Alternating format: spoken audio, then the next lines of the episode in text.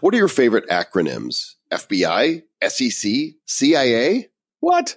How about ABC, CBS, NBC? CNN, fake news.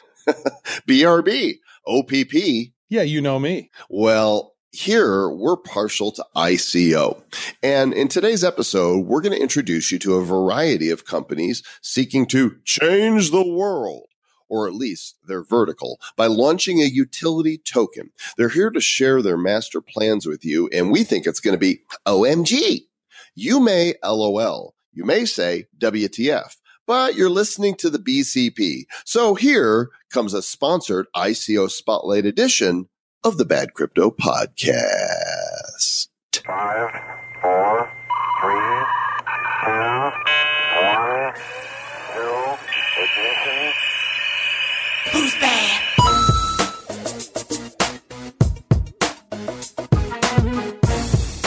And welcome to the show for the crypto curious and the crypto serious and those that aren't afraid of the crypto anagrams because we're all about them anagrams. Anagrams, acronyms. That's what I meant. Acronyms. Anagram. Anagram is where you take a phrase and then mix the letters all around and come up with a new phrase. Oh, we should do that. Should we play anagrams? Do you ever play bananagrams? No, I have not. well, maybe you should. Maybe it wouldn't make you so grumpy, Mr. Travis, Wright? And always, Mr. Oh, I'm going to correct Joel's words because he's bad. Joel because he's not wise with his words. unwise even. Oh my gosh, this is why we're bad, gang. And this is why we leave in the badness because, hey, we're just a couple of real guys that are passionate about crypto. We love exploring this blockchain space. And apparently you do too. So thanks to the thousands upon thousands of you that tune in for our episodes and listen. And thanks for all the times that you write us. This is an ICO Spotlight Edition. What does that mean, Mr. Travis, Wright? Well, that means we are talking to some of the top ICOs. We've we have a lot of conversations with ICOs, people who would like to be on the show, but we have a vetting process. And we want to bring people onto the show that are doing unique things, and we want to talk to companies that are solving unique problems. And one of the things that we've decided to do is to put all of the ICOs into one episode. Now, before what we used to do is like sometimes we would put an ICO in like a regular numbered episode.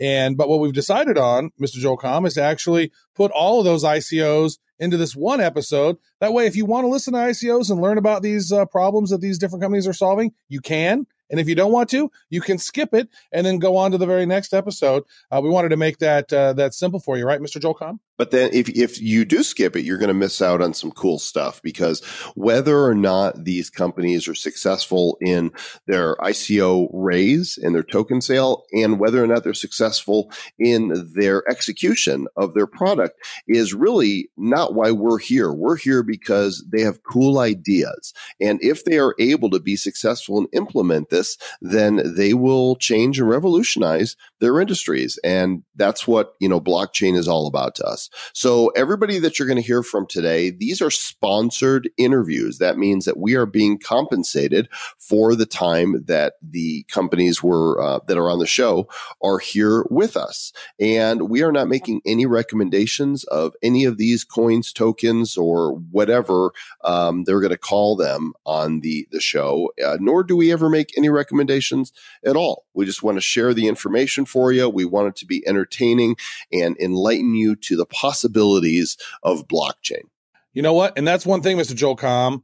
One of my missions has been to, you know, help make a dent in the universe.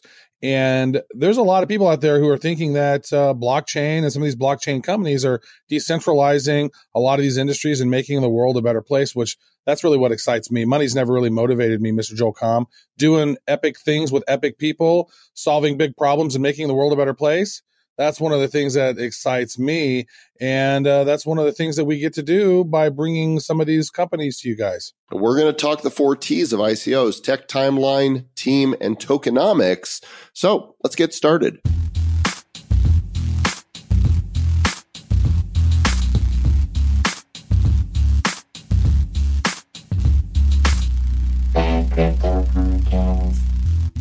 This is an interesting predicament we find ourselves in because Mr. Travis Wright has almost no voice of this recording. Do you, Trav?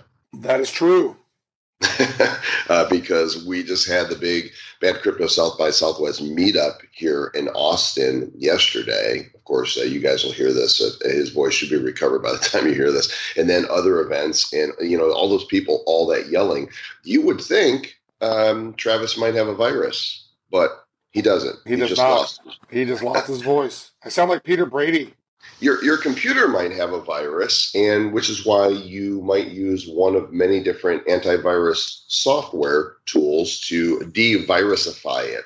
Well, Steve Bassi is the CEO and founder of Polyswarm, P O L Y swarm.io, and they are claiming to be the world's first decentralized antivirus marketplace. So, Steve, welcome to Bad Crypto. Thanks, guys. I'm going to steal devirusify, by the way. Yeah, you can use that. Uh, trademark, just put TM Joel.com on there. I've got wordified trademarks all over the place. So tell us, Steve, about the, the problem that uh, you think needs to be solved and uh, why blockchain is the place to do it. Sure. So we've had um, anti-malware software, antivirus software for the past, you know, 20, 25 years. And it's all been produced by a single vendor and, and it's it's worked to varying degrees and that's okay. Um, but we're hoping to basically change that and uh, sort of create a crowdsourced antivirus uh, that we're calling Polyswarm. And the idea is that security experts around the world sort of plug in their little uh, micro engines to it, and the the umbrella protection gets uh, much much broader and, and, much better than it would with a single vendor solution. Maybe uh, elaborate on that because I'm I'm not sure I see the extra benefit, and I really want to understand because if I don't get it, they're not going to get it either. Sure, sure. So th- the idea is like today you pay a subscription fee into into one of the big antivirus companies, a McAfee, Symantec, whoever, right? And them and their little fleet of developers, uh, they produce an antivirus software piece of product, right? And they provide it with updates, and that's all great. Unfortunately, if you're say a McAfee customer and they happen to miss a new virus that week, uh, but say Symantec, their competitor, picks up on it, you as a McAfee customer aren't protected. So our, our, our, central idea is that instead of paying that subscription incentive to a single company, uh, you should pay it into Polyswarm, and Polyswarm should be responsible for taking that subscription incentive and using it to incentivize a worldwide group of security experts to sort of come up with uh, new protections against new threats faster than one company can. Yeah, that sounds like a pretty solid idea. Um, I was the global digital strategist for Symantec for the Norton brand. And as you can tell, my voice is hoarse pretty bad. Uh, talked a lot yesterday. Um, now, is this for desktop and mobile, or what exactly is this? Is or is it all encompassing? Sure. So the idea is that Polyswarm is a is a sort of a generic antivirus backend, and you can plug in multiple front ends to it. So that would mean desktop, Windows, and Mac. It would also mean things like mail servers, where actually you you don't realize it, but every time you send an email, especially in more, most corporate environments, that those attachments are virus scanned at the mail server, um, but on both sides. Interesting. And how is this going to function? And I see on the website you have a Nectar token. NCT is the symbol. So how does it actually work? Um, so I'll, I'll, start off a little broad and then and then narrow down. The basic idea is that um, you know, in lieu of a traditional fiat subscription payment, uh, enterprises and uh, consumers sort of obtain Nectar, sort of like you would prepaid cell phone minutes, mm-hmm. and those those tokens are actually used to pay uh, for antivirus services as they're consumed, either through the enterprise desktop or the user's desktop or mobile in some cases. On the back end, uh, security experts create sort of software that we call micro engines. And that software can look for threats in, say, like a PDF or a Word doc, something very narrow, or they can look for malicious software in a, t- a ton of different file formats. The idea is they receive this Nectar token for accurately predicting if something is malware or not. Because the trade off in antivirus is you as a user need to know, hey, don't open that file right now. But actually, we can come back a little later and figure out if that file is malicious or not. So we're really asking the expert software to predict whether or not something is malware or not. And I can dive a little deeper unless you want to stop here for questions. Well, well, I'm looking at you know on the website you actually have a link says how it works, um, how the Nectar token works, and and you know I like pretty pictures and animations, and you've got this cool little graph of you know data flying around, uh, you know from the security expert into the bounty, and from the bounty it flows out you know into the uh, the arbiters, and uh, if if you're not familiar with all this terminology, um, it'd be easy to get lost in this. Yeah, and we, we agree with that. We we've done a uh, I'll, I'll sort of borrow a term from Hugh here.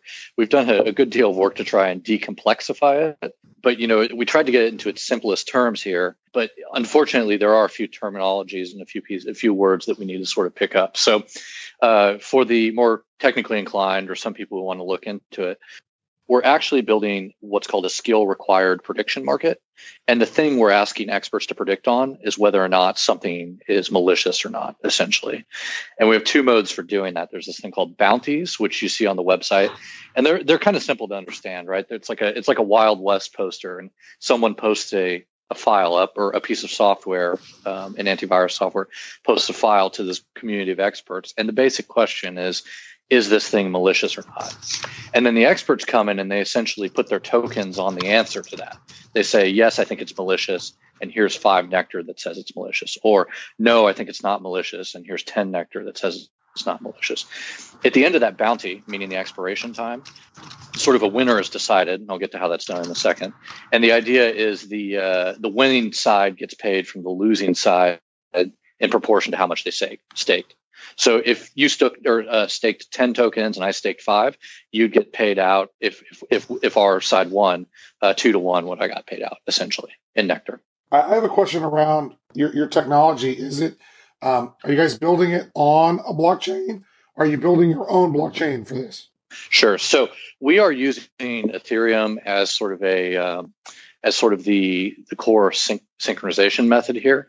Uh, we are, are however, uh, building a bit of a sidechain solution because, uh, again, an antivirus, we want to get this down to a response time of about 250 milliseconds. And you can't do that with Ethereum and its 15 second block time, right? Uh, so the idea is that we basically um, do the settlement, essentially the payments on top of Ethereum uh, within those block times, and we also record um, sort of the uh, a hash that represents all the bounties and offers that were that were sort of answered and how they were answered in that that 15 second, second time chunk. Um, and this is mostly to get around some of the scalability limitations of Ethereum, which I don't want to call Ethereum bad names here because let's be honest, what they've done in, in sort of a smart contract executing blockchain solution that runs publicly is pretty amazing, right? The fact that it runs at scale every day and doesn't break, that's amazing. Well, let's take a look at uh, the team then, because the first thing I see, which I'm sure is strategically positioned here on your page, usually we see the uh, the executive team first, but you've got your advisors first because your first advisor is uh, Mark Tonneson, who's a former ch- chief information officer for McAfee. So yep. you know clearly you're you're consulting with those who have been in this industry, but maybe expand on the uh, the executive team and the experience that that you guys bring to the space. Most of my executive team, they're, they're hackers. Look, we're a lot of us are uh, super technical. We've been playing with and breaking into computers since sort of our teenage years as, as a group. Along along with that comes this sort of uh, R and D experience. We spent a long time uh, building and breaking software so we we sort of understand at a fundamental level how hard it is to get antivirus right and uh, how hard it is to do without sort of leveraging the economic incentives to get it right over and over and over again so that's that's sort of where we started. Uh, I'll walk you through some of the other executive team. Uh, there's uh, Paul Makowski, our CTO. Um, he's actually did a stint at McAfee. Uh, has been you know interested in software security for a very long time. Ben Schmidt, he's our product security guy. Same thing. Uh, did a lot, a fair amount of software development, software breaking. Has been into essentially hacking since he was a kid. Um, I think we were counting it up the other day. I don't know. Have you guys heard of uh, DEF CON, Capture the Flag? Yeah. You ever run across this? Mm-hmm. Yeah. So I think on the team we have uh, four black badges for for winning DEF CON Capture the Flag, which is kind of a testament to that's, our tech team. That's impressive. From. That's very impressive. yeah. So you got you got some super nerds there, basically, that are pulling. yeah. I, I mean, it, it's basically a, a, an award for sleep deprivation, though, when you really look at it. but uh, and then uh, sort of our COO or our chief operating officer, uh, Nick Davis, he actually managed uh, something called NCDOC out of Norfolk, which is the Navy's cyber defensive operations center. So they basically do incident response for the entire Navy. So he has a pretty good uh, handle on on sort of what malware looks like from the incident responders point of view. And he's pretty instrumental in making sure that we're actually helping our enterprise customers um, in what we're building. So, so how far along is the technology today? And you know, uh, what does that roadmap look like?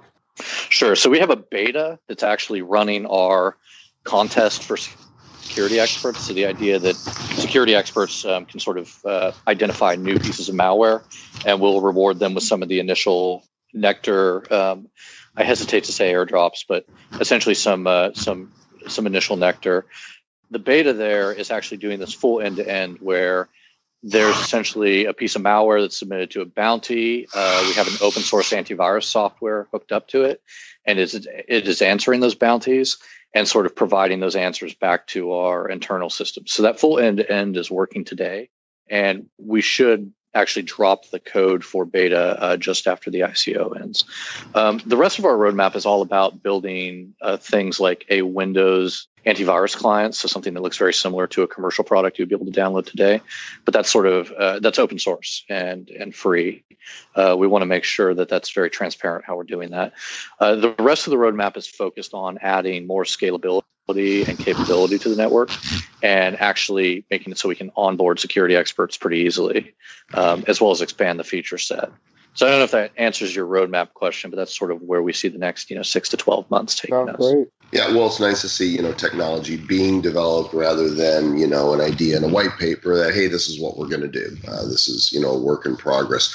Let's talk a little bit about the token sale then. The, the link is on the site tokensale.polyswarm.io, and unlike mother, most other ICOs, you have actually listed the countries where the uh, the sale of your Nectar token is not permitted, and of course, you know, unless you're an accredited investor in the United States, you can't. But also, uh, if you're in North Korea, uh, Travis, they're screwed. They can't get the the Nectar token, so you know it sucks. so Yeah, let's talk yeah, a little yeah. bit about the token sale and uh, how do people where they can participate, how do they do it, and what does one ETH get you in uh, Nectars? Obviously you said tokensale.polyswarm.io. Uh, that's where they can start. Apologies to Dear Leader. We we are not accepting contributions from North Korea. As Or Somalia. If you're in Somalia, you're screwed too. You know, I, I, Captain Phillips really pushed us over the limit there on Somalia. Sorry, guys. um, yeah. So uh, currently, uh, so one ether uh, gets you three one three three seven nectar, um, and that's currently at a fifteen percent bonus. I can't do the math on that. I'm going to screw it up, but uh, currently three one three three seven times one point one five is is the current bonus. We have a fifty million dollar hard cap. Uh, we actually fixed the ETH uh, exchange rate to determine that hard cap out at something like 933 before the recent market gyrations kind of hit us. Uh, so you know it's, it's going well so far. Uh, we've got a lot of different participation. Uh, the tokens are being well distributed, which is what we really wanted to see. And, and um, you know we've been uh, we want to make sure that people know that uh, tokensale.polyswarm.io is the only place out there to get the address and anything else. And uh, I want to I want to mention that we've had a, a fair amount of scammers popping into the Telegram channel and other media, and that's always that's always kind of rough to see. But um, you know, let everybody beware out there. Yeah, and it looks like you're uh, you're almost about halfway to your hard cap. Uh, website says you've raised 24.42 million. Is that accurate? Up to date? Uh, it should be yes. That's automated, so more accurate than I'm going to be. Great. Well, Steve, we appreciate the information. Again, everybody can check this out at polyswarm.io. Not only uh, will you see about the token sale, but there's lots of links there about security experts, how it all works. That's where the are. You can see about the team, the roadmap. Uh, is the white paper somewhere there on the site? I'm looking for it, and I don't see an obvious link. Yeah, it should be on the on the footer. Um, yeah, sorry if that's not obvious, but give the right white paper a read. We uh, we really love questions. Point Yeah, there it is. especially out the white It's paper. all the way down at the bottom of the uh, the page there. And where is the uh, the place that you're building your community? Is it Telegram? It is Telegram for now. Uh, you know, obviously the code's there on GitHub, uh, especially the alpha. And um, I think we're going to spin up a, a forum because uh, Telegram has a has a fair amount of scam bait going on. Yeah, it does. Well, good luck with the uh, the token sale, and uh, Travis, good luck with getting your voice back. Yeah, good luck, Travis.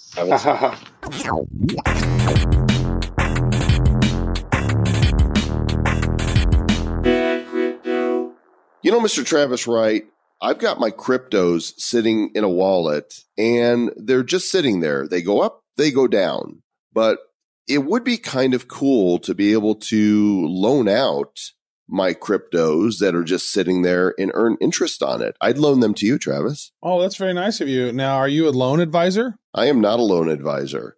Nice.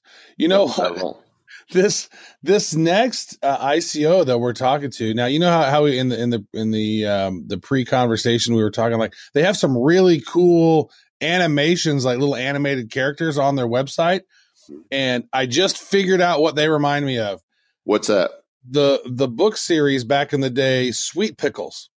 There were all these Oh. funny little characters, like there was a unicorn, there was like a hippo and a walrus and like a giraffe and all these different ones. And it finally came to me while uh, we were doing the introduction there. Sweet. Well, there you go, Sweet Pickles. It is. Well, maybe he'll have something to say about it, but we have the CEO of the Celsius Network, the website Celsius, C E L S I U S dot network. Uh, his name is Alex Mashinsky, and he has stepped into the Bad Crypto Podcast portal. Welcome, Alex. Hi guys, How's it going? thanks for having me. Going great. We're in Excellent. snowy New York, you know. Uh, well, it's sunny in Denver, so I guess sucks to be you. But uh, T- tell us a little bit about, you know, I, I just kind of tapped into the basics here of what the goal is, but why don't you extrapolate for us and tell us what you're doing? Sure. So yes, we we are a wallet, and uh, we enable you to do two simple things. One is basically apply for a loan, or two is earn interest. But uh, the mission is very very different uh, than anything uh, I think you guys heard until now. So the you know I've been a coin uh, holder since 2013. My my teammates are all uh, crypto holders, and really what we're concerned about is is uh, the next wave of adoption for crypto. We we think that uh, we went to this like early adoption phase. We're now at this like chasm. You know, familiar with the crossing the chasm uh, uh, analogy? Mm-hmm. Yeah. and we really don't have a killer app that's going to get us to the mass adoption. And without mass adoption, all of our coins are going to be worth less uh, in a few years than they are now. So uh, I just don't see how mass adoption is going to happen from either uh, trading coins with each other or raising money for ICOs. You know, so so what we decided to do is is really try to solve the problem, and and the problem is that most of the people on the planet and don't use those two applications I just mentioned. They they need something they can use every day, and that something is either earning interest on their hard-earned money or uh, applying for a loan that will help them uh, build their business or pay their bills or move forward in life. And so our focus on wh- why why we're doing what we're doing is very very different than than a lot of the other uh, players that are kind of trying to just become just earn some money from issuing a loan. hmm And so, you know, taking a look at your white paper, which was pretty comprehensive, uh, you're, you're talking about some of the utilities that you're going to have, uh, the ability to become a member in the Celsius platform community, the ability to deposit your cryptos in the Celsius wallet.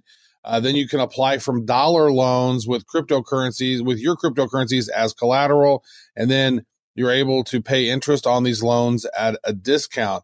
Um, so that seems pretty interesting. Now, how far along are you with that technology? Yeah, so we we are uh, going to um, uh, have a working product uh, in the App Store and, and Android uh, next week.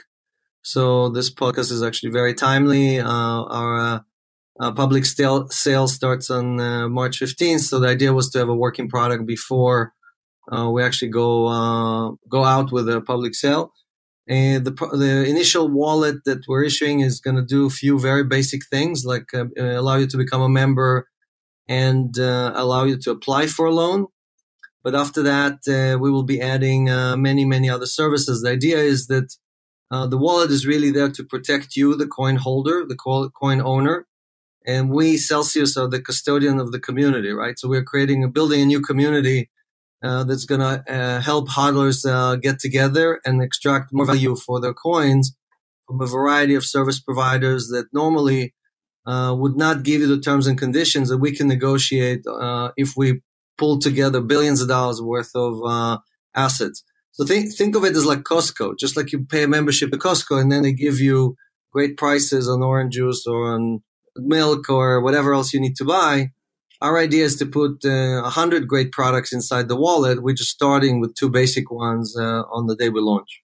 So the uh, the crowd sale then that you're doing, are you is it actually a token that you're offering that will operate in the wallet, or are you just doing a crowd sale to raise funds for the wallet? Explain how that works. Sure. So, so most ICOs out there, uh, their token is not really uh, a utility. Like you know, you can't really use it. I mean, the, it's a it's a currency that they use for this or that, but very few ICOs, like for example, Filecoin or a few others, actually use the token as a mechanism to exchange value between the people that have storage and the people that wants computer storage, right? So we do the same thing. We our token is used to exchange uh, the value between the people who are taking the loans and the people who allowed us to issue the loans. So uh, this is a proof of stake uh, implementation. It's POS. So basically, the people who are staking their coins in our wallets, creating the pool, and we are convinced a very large financial institution to both become the custodian for all the coins and help us issue these loans. The loans are issued against the entire pool. It's not a peer-to-peer implementation; it's a POS implementation. And then the coin is being used by the people who took the loan to pay, to make the payments, the interest payments back into the pool. And the smart contract looks at, okay, who provided the staking of the coins and it distributes the interest based on who provided, who enabled this loan. So all these things are implemented in a, in the best interest of the community. The community decides what interest to charge, how much to distribute and all that stuff. And we are basically acting as a custodian for the community. One of the things around a project like this that would concern me would be security and risk, right? Because you guys are holding um, a lot of different crypto in your wallet and there are you know people who are going to be trusting you guys and then to get paid back with their interest and whatnot so how do you guys ensure that your security is locked down to save you guys from some sort of catastrophic event because we've seen other you know providers get hacked in the past. How are you guys how are you guys ensuring that doesn't happen for you? Yeah it's a great question and and uh, that was something that we challenged ourselves. Uh, our challenge was to create a solution that's not just uh, better from a financial standpoint but also safer than any exchange uh, or like coinbase or anything else that people are using today. And that's what we worked very hard to team up with a very large financial institution this is a a company that all of you, everybody knows.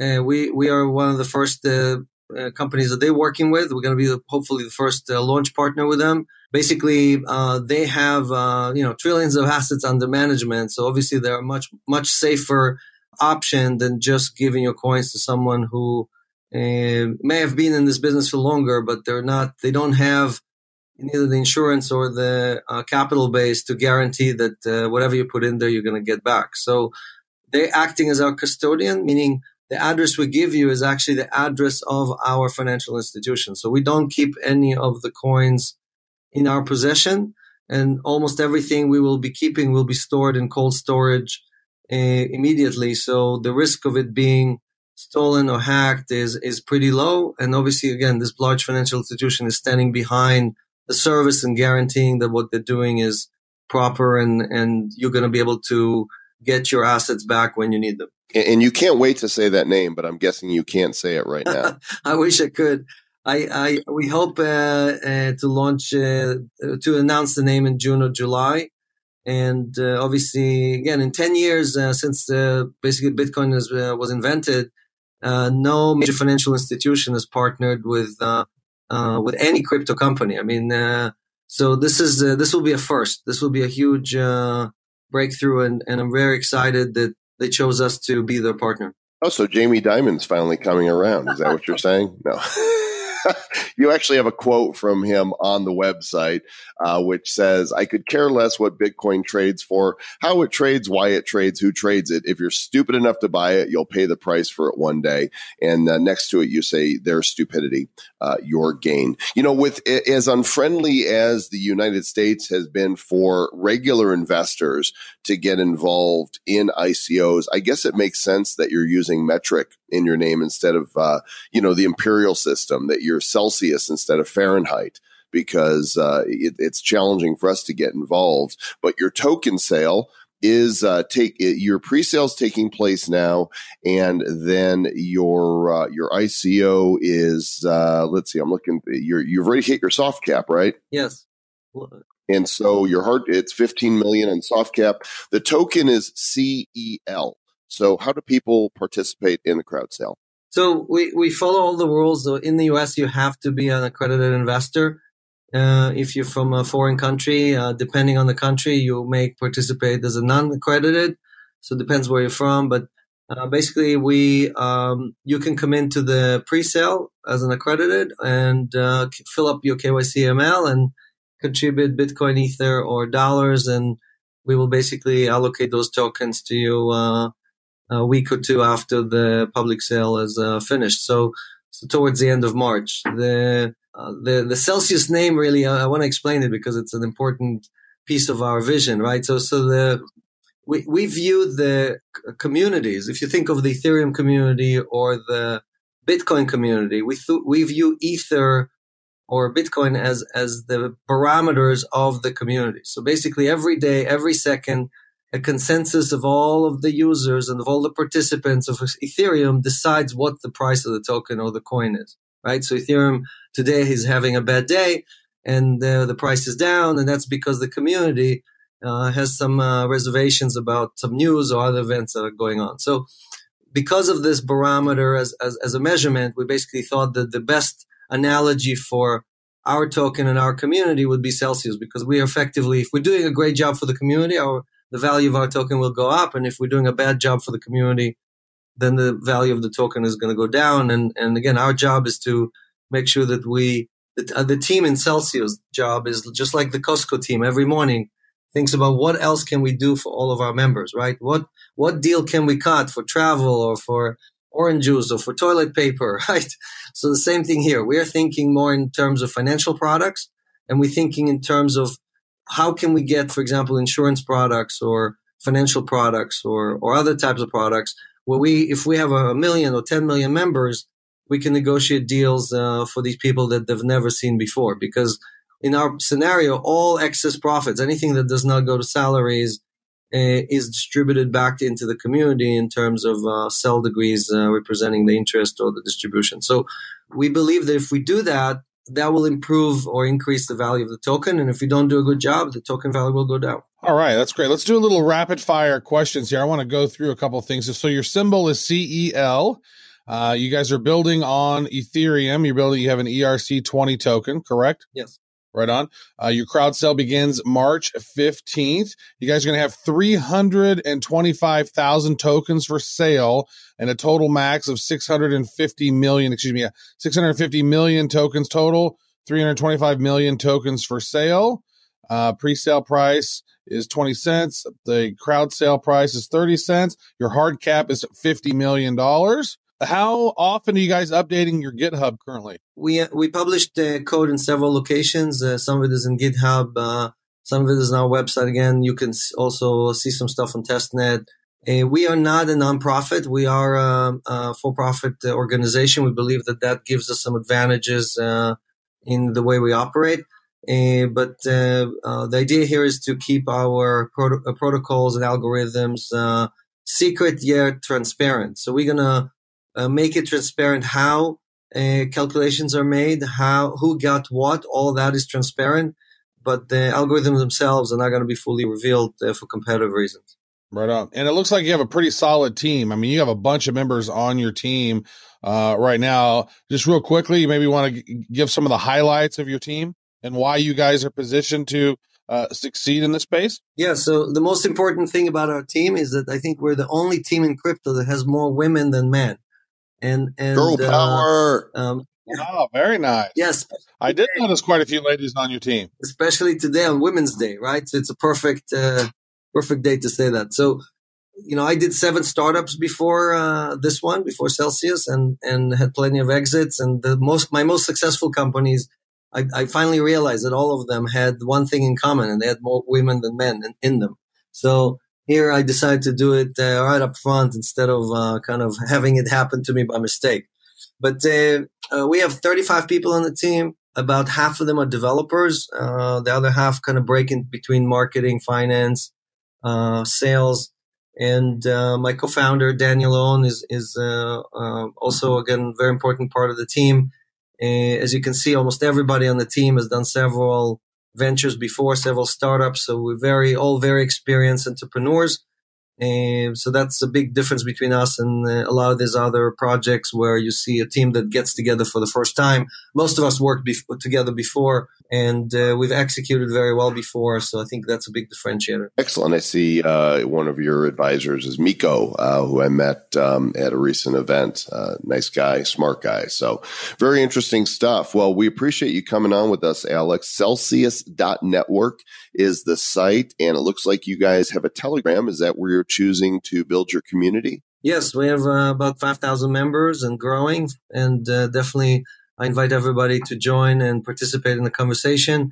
Again, we, we have some great solutions, but we would love input from the community. And if you think we, you have a, a way of doing things better, we definitely take that into account and try to build the best uh, product for the community. But being able to borrow at 9% and getting paid 5% are two things that are impossible to achieve today. There's no bank that will pay you 5% interest or will lend you at 9%. So this will replace your credit card or replace other means of, of borrowing. And, and we think that those are the best two products that can, uh, like I said, bring the next 100 million people into crypto. Well, we wish you great success with the uh, the project. Uh, my my bank not only doesn't pay me interest, but they charge me a fee for them to use my money. So, uh, you know, I'm all about moving away from that. Thanks so much, Alex. Good luck. Thank you, guys. Thanks for having Celsius. The Bad Crypto Podcast the personal data chain. That's what Pikcio Chain is dubbing themselves at the secure blockchain based exchange for personal data. Mr. Travis Wright, I like to have a place for my own personal data. How about you? Where, where do you like to keep it? Somewhere on the blockchain would be best. Aha. Uh-huh. Okay. Well, maybe your own little personal spot on the blockchain is uh, not out of the realm of possibility, Mr. Joel Comm. Well, let's have a conversation here with Jorick Lartigau, who is the co-founder of Pikcio Chain. The website, I'm going to spell it for y'all so you can check it out. P-I-K-C-I-O chain, pikciochain.com. And Jorick, welcome to Bad Crypto. Thank you, thank you, thank you. Uh, ex- explain to us a little bit about where there's a need, uh, you know, for storing our personal data on blockchain. Actually, it's not about really storing data on the blockchain, but the thing is that when we started three years ago, I don't know, we were aware that our personal data they are scattered all over the internet, all over the web services, and whenever I need them, I never have them in my hand. You know, when I register to my bank, I want to open an account to the insurance. There is no way I can trans- like transmit the data from one point to another. So this is where we come pretty handy because thanks to the Pikcio chain technology, we're able to map uh, where are your data and to build a distributed profile, a distributed identity so that you can retrieve this data whenever you need them and you can like ensure that they will go from one point to another. So basically between your bank or insurance or between any services to another so that you don't have to register again and you can have a real digital identity that you already have, but there is no map out of it. Well, what's the range? What kind of data? I mean, I hear you say banking, insurance. Is there a range of data or is this all kinds of data? Actually it's all kinds of data but in, in, the mean that they are your personal data. When, when you talk about financial data they are still your personal data. Uh, when you speak about identity data it's even more personal. But all of this ecosystem of data it's yourself. It's your identity. It's who you are. It's the print that you leave. And this data they are the fuel of what business need to process you any kind of services. And this is something you need to provide over and over, like effort, effortly all the time. And here is a solution for you, for the customer, final customer, to be able to use the data once more and to avoid all this long form, all this long registration that is so boring and usually business lose a lot of enrollment because of that. Now, uh, you know, there's a really big issue in Europe uh, right now about GDPR and they have some big regulatory right. problems over there. And that's causing some serious, serious problems for some really, really big clients out there with that data. And, uh, and that's basically about around governing your own personal data uh, in Europe. And so so how is that what you're building? Does that impact GDPR at all? Yeah, actually, GDPR is um, something we had in mind since the beginning. Of course, we are aware of it, and this is coming very soon. Basically, it's uh, this May, you know, so we are we are in front of it. And, and, of course, you know, we embrace GDPR because we believe that personal data, they should belong to you. Like business, they use it because they need to offer you a service. Okay. So they need your data to offer the service, but this data, they belong to you and you should have a way to retrieve it and you should have a way to use it. And this is what GDPR stands for. It's more transparency in the usage of data and it's portability of the data. And it's where we come in because we offer all this solution and we answer every point of the GDPR. Because GDPR is something that becomes essential to consider, especially here in Europe, you know, like sanctions, they're going to be really hard, you know, on the, the business that don't follow GDPR. So we are fully compliant. So, so explain to us, Jork, how does it actually work, uh, uh, you know, with the data here? So how it works is pretty simple. You, you have your data, let's say to your bank or to your social networks, whatever. So thanks to, we have an application uh, named Pikcio and uh, this application is able to retrieve directly your data. It's connectors. We have tons of connectors, Facebook, LinkedIn, your banks. Uh, in France, we have a lot of banks, a lot of data providers so that you can back, get this data back uh, into your application. So you own your own data. And then this data you're able to share with some other businesses. And when this business, they get the data, they want to be sure that you didn't alter them, that it's no fraud, that you didn't fake your identification, for example, or you didn't fake any kind of data. So that's why the, the Pikcio chain is here because the Pikcio chain will register every data exchange. It makes a certification hash within the within the blockchain, within the Pikcio chain, so that whenever you receive data from a customer, if you're a business, you're able to see that the data you receive, they are really the one that were provided by the bank, for example, or by, I don't know, any kind of social network. So you can certify the sources.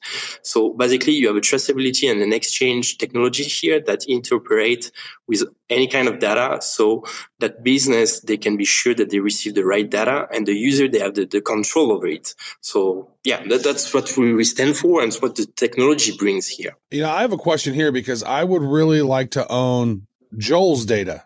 So how can we make that work? so away from my data. Hands off, Mr. Travis Wright. Back away from the I'm, data. I'm I'm joking. You don't have to answer that. So I, uh, so I noticed that you know your prototype has you've been in development with this thing for three years.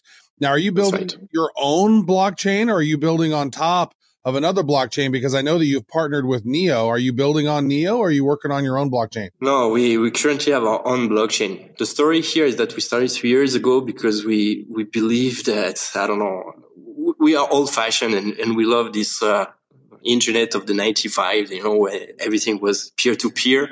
And that's how we started. We developed our first peer to peer layer technology for private and safe exchange from, let's say, Joel and you, like you could share safely between each other, app to app.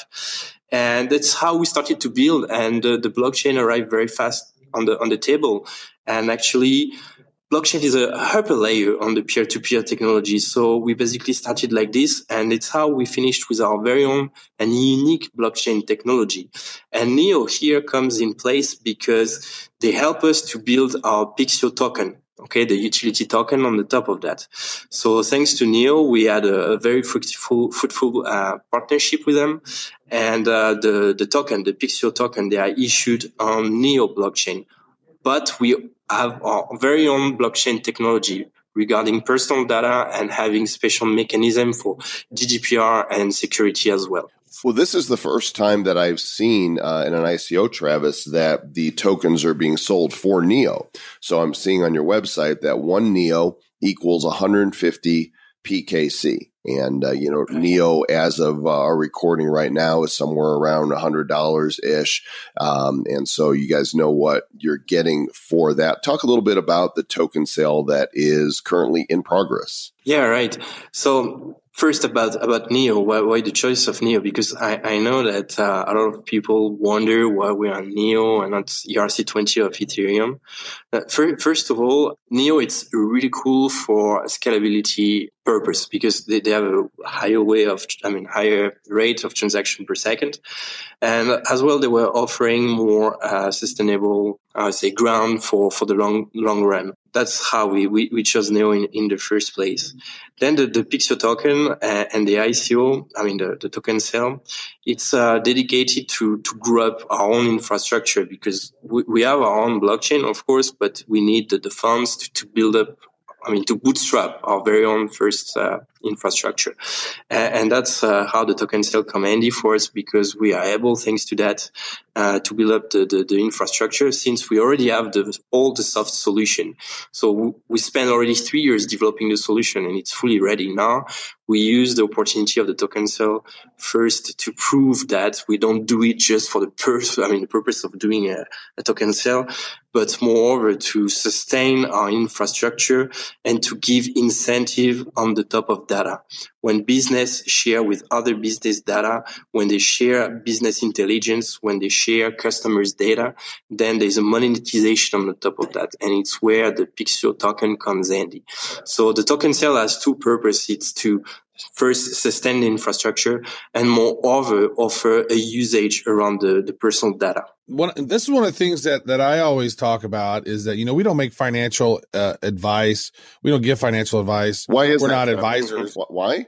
Well, because we're not financial advisors we're not. and so we don't wait i don't know if our people know it. that yet. Maybe we should tell them. That they may not know they may not. they may not know that. But one thing i always say is that the type of companies that i prefer are the ones that are the blockchain businesses that are building their own pipeline. And what I what I look for is a strong team. I look for someone that has a nice uh, prototype that's being that's being built. I look for one that has some pretty strong partnerships potentially. And your partnerships, you have strategic partnerships not only with Neo but Ernst and Young, Capgemini, and Price Waterhouse Coopers. So you have built some some pretty strong partnerships. And how, how are those right. partnerships helping your business? Yeah, you're right. Uh, it was very important for us to have a real tangible ground to develop the solution, meaning that Pikcio Chain, that's that's a team, pretty pretty pretty big team. But if you want to to offer all the supports and all the integration layers that big companies can offer, like IBM, it was strategic for us to get the the the, the partnership with Capgemini or Ernst Young because they are here to integrate our solution directly to their clients, to our clients. So the goal here is that we focus. Um, bringing innovation, uh, making the most sustainable technology and they focus on integrating and implementing the solutions to our clients. So the, the, the thing was to, to build, in, I mean, an ecosystem where I don't know, business could have the support, have the technology, and everyone knows what they have to do. Uh, and, and, this is what we aim for, and we are very proud to have such uh, such partners with us there's a lot of content on the website at pikciochain.com. And one of the things that I'm looking at right now is your team. Uh, while we don't have time to obviously go over everybody, we would love to know the background that, uh, that your, your executive team has. And, and I also want to note here, there's a photo of your technical team on the website and uh, there's all these computers and monitors right in front of them. So we know they're technical. And, and I think that that's super important. But uh, tell us a little bit about your team, George. Yeah. So our CEO is uh, Didier Colin de Casbon. He's been aware of the, the, like the, the real value of data for many years. He's been fighting for that, you know, and, uh, he's always been in the financial sphere. So he has seen like the, the poor use that personal data are made of and, and, that the fact that these data they don't really belong to you you know? So this is something he always had in mind and uh, his vision thanks to his vision he gathered a pretty cool team i must say. So we have fabian who is also another co-founder with myself and uh, him is more from the security side he comes from the, the ministry of uh, security here in france and he's been working for 10 years there. So he knows all about encryption and stuff. Uh, and this is his core. And also he has seen the use of personal data from a governmental site.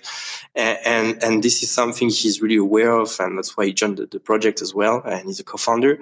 As for myself, I'm more from the, the research side and I've been working many years around cloud servers and data governance and I've seen so many projects failing because of that and, I really believe that blockchain could be a, a, real solution to all these governance issues about data sharing about ownership of the data and, this is the common ground that met us together and um, build up the, the chain. Yeah. It uh, it sounds fascinating to me. You guys have, have also won some pretty interesting awards. You uh, you won the one billion dollar pitch uh, at the International CES, which I found was pretty interesting, and you've been doing a lot of stuff for a while. So, uh, if, you know, as we're wrapping up this interview, you know, where is the best place for your community to gather online? You guys have like a Telegram or Twitter, or where, where do you like? Exactly. We, we have a, a group on Telegram. Uh, so if you search for Pikcio Chain uh, you, you'll find us there.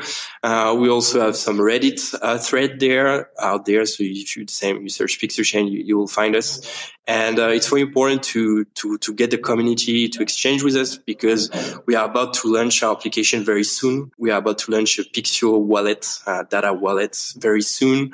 And uh, we would love to hear some feedback from the community. We already showcased some some features, and that would be awesome to to get even more uh, return and feedback on that. So get to your Telegram and search for Pikcio Chain. And also, you can find the link to that on the website, pikciochain.com. The roadmap's there also, and you can see that the Pikcio wallet is set to come out in March, and then you can look forward to uh, the rest of the roadmap of what's coming here in the, the next quarter or so.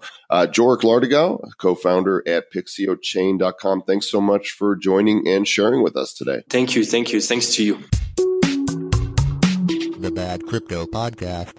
So many cool things happening in the blockchain space, Mr. Travis Wright. And you know, it is said, and I believe it's true, that knowledge is power.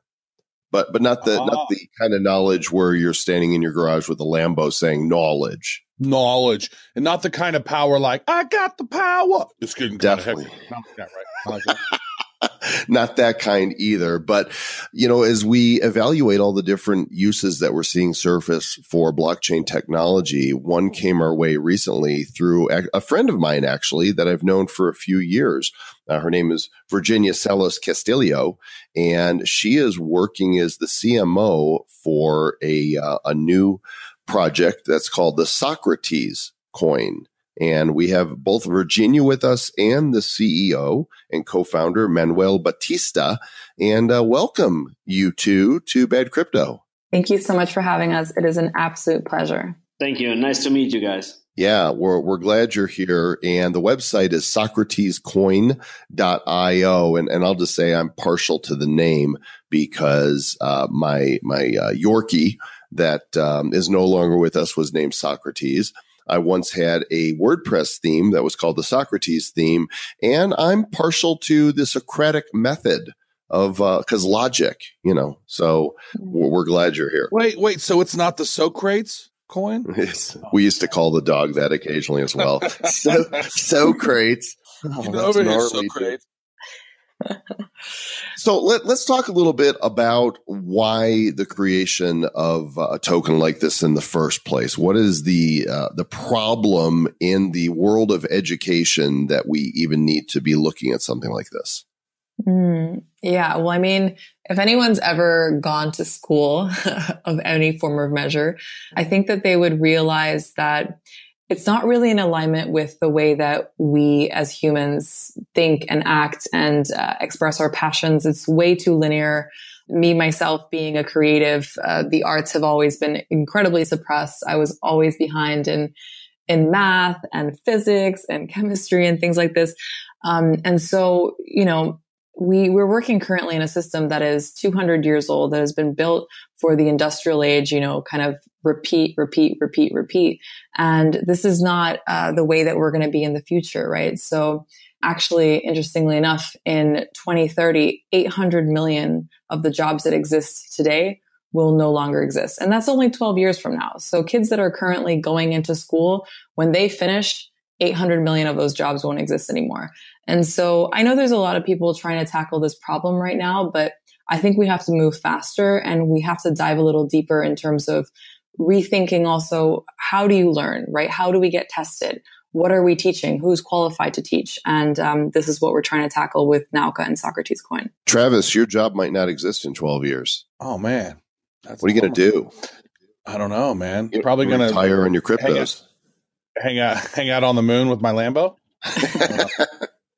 Um, you know, this you- you're so right on this because, you know, my my son, I have a son. He's 16. My daughter's 12, And, you know, it just seems that the school system is not built for the age where everyone has this massive distractions, right? We have this attention mm. span of like less than a goldfish now, right? And we all have these devices at our hands and school traditionally, and I've always had a problem with this. It's here, we're going to tell you what to think, tell you what to know. We would like you to mm. memorize it and then recite it back to us on the test, right? And that doesn't work anymore because that doesn't create critical thinking people, right? It doesn't mm-hmm. create a citizenry of people who actively participate in thinking and trying to solve problems. It just says, no, this is what I think I know, and this is my feelings, and that's what you. Th-. But you, we don't have any. You know, it doesn't teach you know discourse and and and how to get along and to debate and whatnot. So it's really interesting how how schooling has conditioned us in a way. So how is Socrates coin different and how might the future of education look if your project is uh, wildly successful? Yeah, um, amazing. So basically the vision is, okay, so here it goes. Hogwarts meets the Matrix, right? So it's it's kind of like that that mixture of things. So well, other than I being kung fu. Harry Harry Potter was the one though, wasn't he? Uh, you know. exactly. So no, I mean, imagine being able to kind of download information into your brain, right? And so the way that we envision this is through creating um, and learning by creating memories, right? So, I mean, what's the best way that we've ever learned anything? And me, myself, I'm a social media expert. I never went to college for this.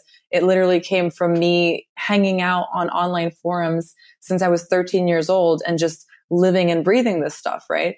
And so um, through, so basically just to explain a little bit more for context, um, it, the, the platform when fully built out is going to be a fully immersive virtual reality university. So you can put on your VR headset and you can just walk into a, a, lesson, a situation. So instead of you, you know, learning and someone telling you about the Second World War, you can actually go and relive it and, and relive it from the perspective of someone that was there and be drinking in this um, information as more of an experience so that it becomes a memory rather than just something that someone's talking at you. And the same thing with, you know, biology, mathematics, architecture, the sciences, et cetera, where you're actually having a, an experience um, of a lesson. And, and we're also going to tie this in with so it's not all going to just be online based and in a virtual world, but we're going to have campuses all over the world. And we, we have a partnership with UNESCO, which gives us incredible access. Actually, you know, for a Socrates fan like you, Joel, um, one of our premises is going to be on the actual Olymp in Greece, where we will then build a campus and they're not going to be again kind of uh, replicating these university halls as we know them right now, but they're going to be spaces where you meet tribe of creation and creativity, uh, where you can, um, you know, have these pods of, of VR lessons and and kind of work on projects together. And so the idea is also that these campuses that we're going to have, you're going to be able to also access them through VR. So you're going to be able to walk there also virtually as an avatar, seeing other people around you. Your, your website talks about um, World. It's spelled N A U K A, and this is the the university. Maybe uh, Manuel, maybe you could tell us a little bit about what that is. Exactly. Yes. Nauka World is actually the uh, overall layer. What uh, Virginia just told you about. Nauka University is one part of Nauka World, and all the together is this what we spoke before about it. That you can imagine a mixture. Just imagine flying into Pandora in Avatar and this will be the description of Nauka world, which you can live in the VR space. But then also we uh, emphasize community and tribe building in the real world. And with the different plots that we got uh, today that uh, Virginia already mentioned, there is some more very interesting ones. There is, for example, one on the island of San Salvador where Christopher Columbus landed the first time in America. And then there is also a, a plot in Yucatan where the meteorite fall down and uh, wiped out the dinosaurs. And we got plots there, very interesting ones where we will have the real ones on, on the earth places which will be replicated in VR space where can uh, all our students and um, lifelong learners can also build out their communities and uh, no matter where they live around the world. So if this is like Pandora, does that mean everybody's going to be tall, skinny, and blue? Just asking for a friend. You never know. You never you know, never right? know. I was just going to ask, like, wow, we're putting all of these, um, all of these like like schools and buildings where tragedy, like like catastrophes, like have happened. So maybe, hopefully, moving forward, that that will be the case. where change happened let's say let's call it like that not catastrophe that just change happened as we we emphasize to say that the world changed changed itself we can just give signals to the world Very good. No, I, I love that. And so you, you mentioned something about you you know, and, and Joel picked it up. Avatar. Now, is this sort of like Second Life, where you're going to be able to see your avatar walking around, and you can talk like, and you see other people's avatars inside the classrooms and stuff? Is that kind of how that's set up? yes Absolutely. That would be that would be really interesting. Uh, well, let's actually let's talk a little bit about the technology then, because that's one of the things that our that our fans always like. Um, they want to know about the white paper. The white paper is it's it's ready to go, right? Fully baked. Yeah, is on the site, and uh, there will be a new version coming out next week because of lots of the developments which we're working on. And our white paper we, uh, is a very visionary white paper, and ma- many many people might uh, not like it of the of the huge vision that we have on it because it, you have to be uh, have to be very visionary and have a very open mind to see this what we already saw and which has been created and networked for the last 20 years. Well, we have a very very closed mind around here on the Republic of Oh. Travis, Um, we don't we don't we don't like things. Um, what about the prototype? How far along is your technology? The prototype, the first, the first layer of our uh, basic platform will be laid out as an MVP, and when the ICO is over, and we will do a presentation on it. So the first layer will be a 3D learning environment, not not the VR immersive one. So yeah, as I'm thinking about VR, you know, VR has not quite um, arrived for the masses yet. I have an Oculus Rift. I've had one for a couple of years. I get it, but most people still don't have one. So how do you see yourself, um, you know, uh, being able to appeal to those that you know need this education, uh, might not have the budget to be able to afford VR type of hardware? We are also uh, right now we are at, at, at a very good position where we are uh, go- going to build our own simpler version ones of VR goggles. Uh, this will be then uh, from for, done and prepared for Nauka exactly because of this reason of expense and being expensive. And that's why we, we do also a mixture. The platform will have a mixture between VR and AR technology. So real quick, so let's let's do some rapid fire. We got a few minutes into this. We got we got a couple minutes left here. Uh, let's talk real quick about the team. Like, do you guys have a history of doing work in this type of industry? How ex, uh, you know what kind of expertise do you guys have around VR to be able to pull off something of this magnitude? Say, uh, per- personally, uh, the, uh, we have a very large team, which is very, very new for uh, something that we, uh, that all the other people would call us a startup. Because uh, our founder had this idea of creating a virtual university already in the year 2000, where he was called crazy and it's science fiction. And so now we are uh, doing this and making it reality, what he envisioned 20 years ago. But what, what did, did happen in these 20 years that he created a huge network of scientists and engineers, which uh, ra- uh, go from uh, Russian, Russia, that where we have uh, ones of, of the best scientists and engineers which work on our project uh, up to Mexico, where there's the super data center which we have access to and where, where our CTO is located right now and working on our project.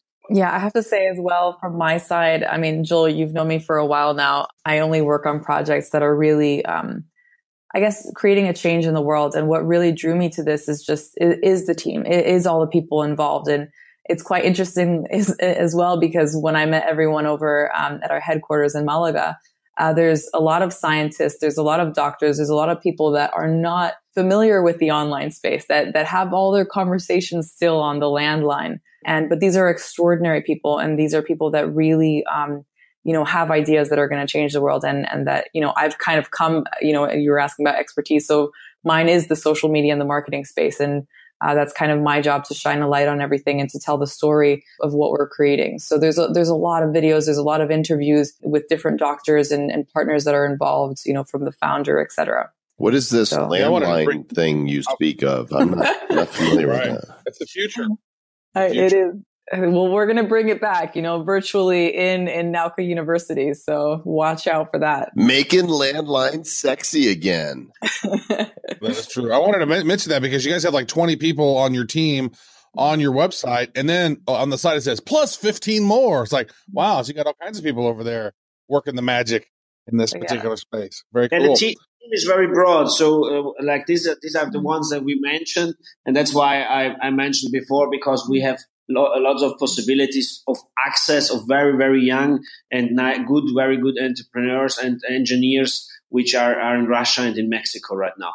Right on. What kind of um what blockchain are you guys building it on? And you guys have a, a GitHub repository that you guys are updating? So the the, uh, the platform which will be built on uh, blockchain will then be also on, on, on GitHub, but our token, which will be the exclusive payment method for all projects, uh, which will be for Nauka World, is an E- E- ERC20 token on the Ethereum blockchain. Okay, and uh, it appears that you know you've got your token sale going on right now at SocratesCoin.io. And how would somebody participate in this? It, uh, you, you just you just go to the Socrates.io website and plug in your email address, and you get a unique Bitcoin address and a unique Ethereum address plugged to you, where you just send your Bitcoin into Ethereum and get the certificate immediately afterwards to your email.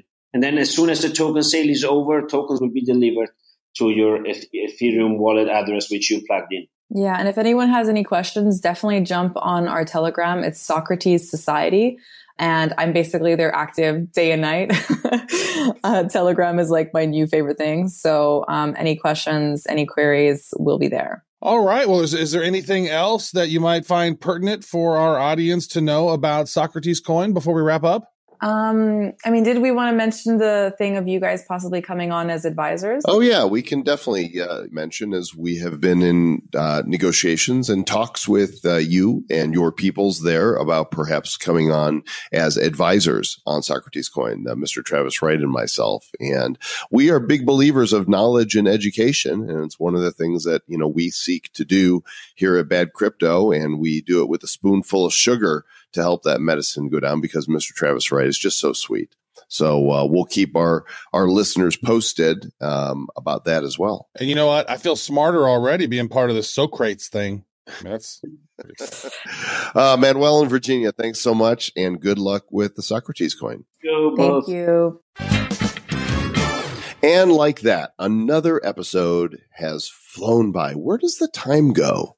Well, actually, it keeps on ticking, Mr. Joel Comm, and time is relative based on where you are in the universe and at what time that you're on at that on that line in universe. So it's it's very peculiar. It's very heady, sciency stuff, Mr. Joel Comm. So, are you saying that uh, time keeps on ticking, ticking, ticking into the future? Thought you were going to join me on that when you left me hanging there. That's okay. good. It's just- that's that, that's the same guy who wrote the song "Big O Chad Had a Lighter."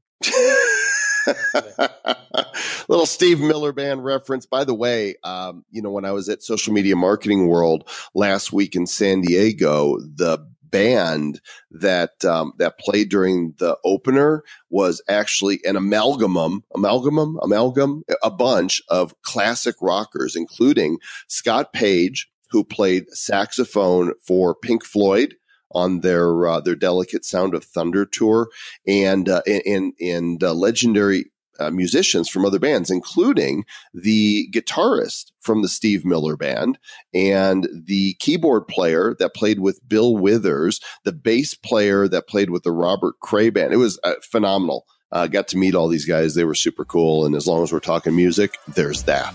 Very good. We are not music advisors. But we do advise that you listen to music because music is the soundtrack of our lives, and it's good for your soul. Mm-hmm. Very good. Very good. Very bad. Very bad. In fact, Mr. Joel Comm, what should our what should our listeners do after this? Mm, um, um, uh, yeah, they should do good stuff, and they should stay bad. Bad?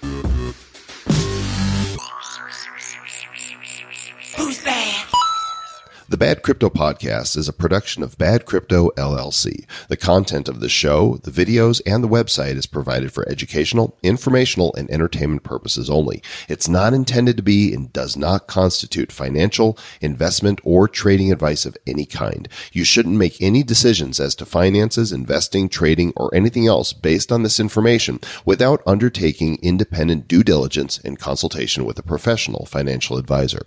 Please understand that the trading of bitcoins and alternative cryptocurrencies have potential risks involved. Anyone wishing to invest in any of the currencies or tokens mentioned on this podcast should first seek their own independent professional financial advisor.